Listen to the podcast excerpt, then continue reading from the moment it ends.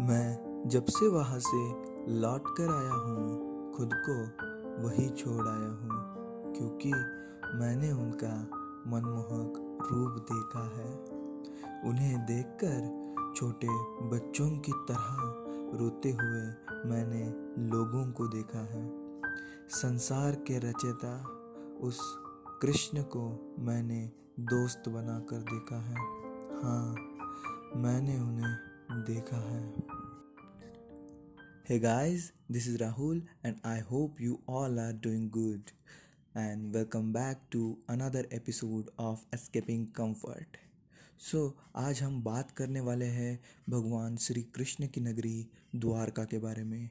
और मैं आपको बताऊँगा कि वहाँ कैसे पहुँच सकते हैं, कहाँ रह सकते हैं, वहाँ का local food and nearest places to visit और लास्ट में मैं मेरा खुद का द्वारका का एक्सपीरियंस आपके साथ शेयर करूँगा। द्वारका गुजरात का एक छोटा सा शहर है, जो कि समुंदर के किनारे पे स्थित है और वहाँ पर राज करते हैं वहाँ के राजा कृष्ण। और हिंदू धर्म के मान्यता अनुसार द्वारका भारत के चार धामों में से एक धाम है और मेरे एक्सपीरियंस से मैं कह सकता हूँ कि Dwarka is one of the most visit place in India आपको वहाँ एक बार तो ज़रूर जाना चाहिए।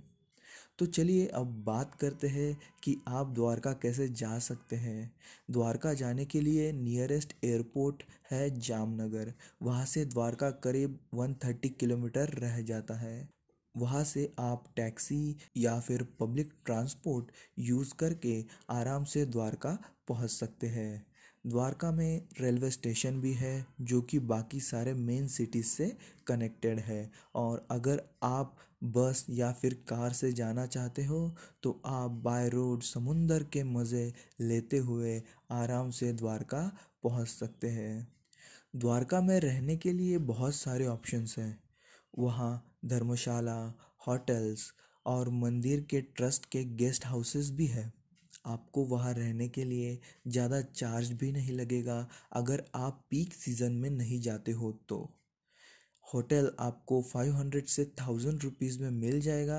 अगर इससे चीप चाहते हो तो आपको धर्मशाला में hundred to two hundred rupees में पर नाइट में रूम मिल जाएगा। और यही अगर आप पीक सीज़न में जाते हो तो चार्जेस ज़्यादा भी हो सकते हैं। तो अगर आप प्लान कर रहे हो पीक सीज़न में जाने का तो बेटर यही है कि आप पहले से ही रूम बुक करके रख लो, ताकि आपको वहाँ जाकर रूम्स ढूँढने की परेशानी नहीं होगी। तो अभी बात करते हैं वहाँ के लोकल फ़ूड के बारे में। ये हमेशा से ही मेरा फेवरेट टॉपिक रहा है। द्वारका गुजरात में है। और गुजरात में जाके ढोकला, फाफड़ा, जलेबी ये सब ट्राई नहीं किया तो क्या किया? आप वहाँ का स्ट्रीट फ़ूड ज़रूर ट्राई कर सकते हैं और आपको वो बहुत ही पसंद आएगा। जब मैं द्वारका गया था, तब मैंने वहाँ के गाठिया ट्राई किए थे और मुझे वो बहुत पसंद भी आए थे। अगर आप चाहो तो आप ये ज़रूर ट्राई कीजिए।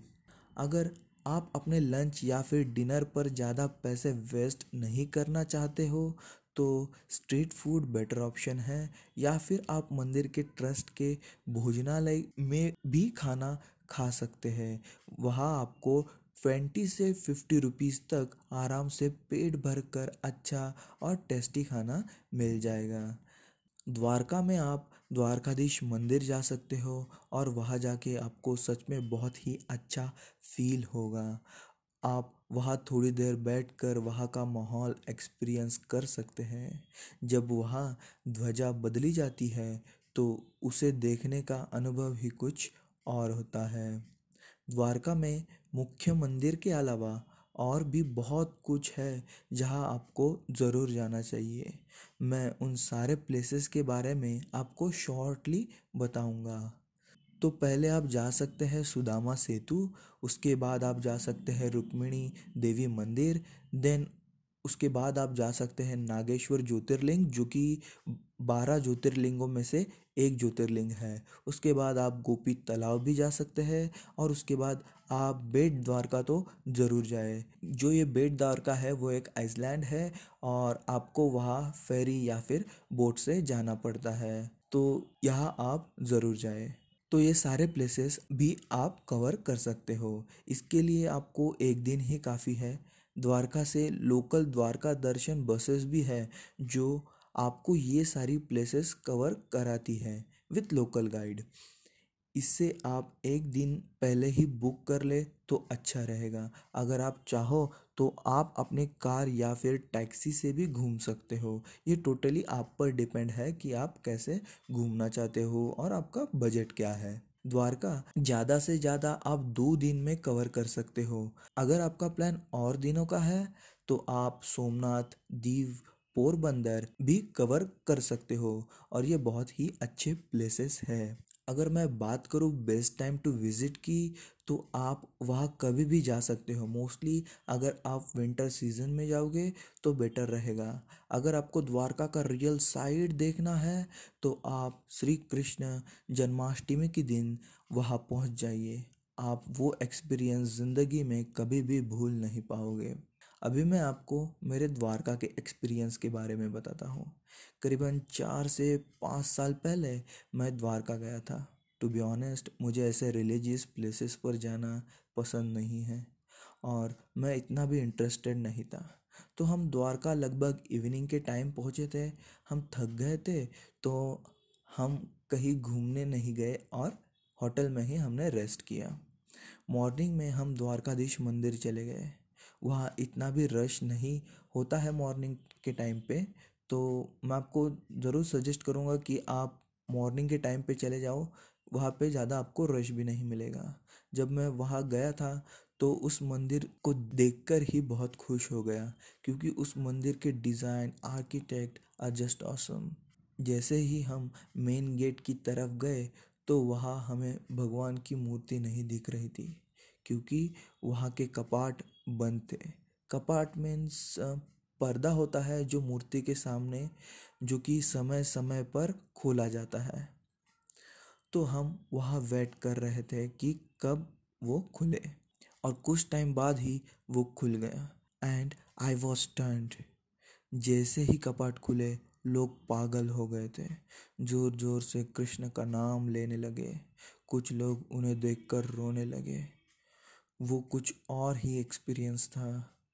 मैंने भी जैसे कृष्ण की मूर्ति को देखा आई वॉज़ लॉस्ट वो इतनी सुंदर थी कि आपकी नज़र उससे हटेगी ही नहीं और आप उसे ही देखते रहोगे। हम जैसे ही थोड़े बाहर आए तो मंदिर के ऊपर की ध्वजा को बदला जा रहा था। उसे देखना भी एक अलग ही एक्सपीरियंस है। मैं आपको ज़रूर रेकमेंड करूँगा कि आप द्वारका जाए और आप निराश नहीं होंगे।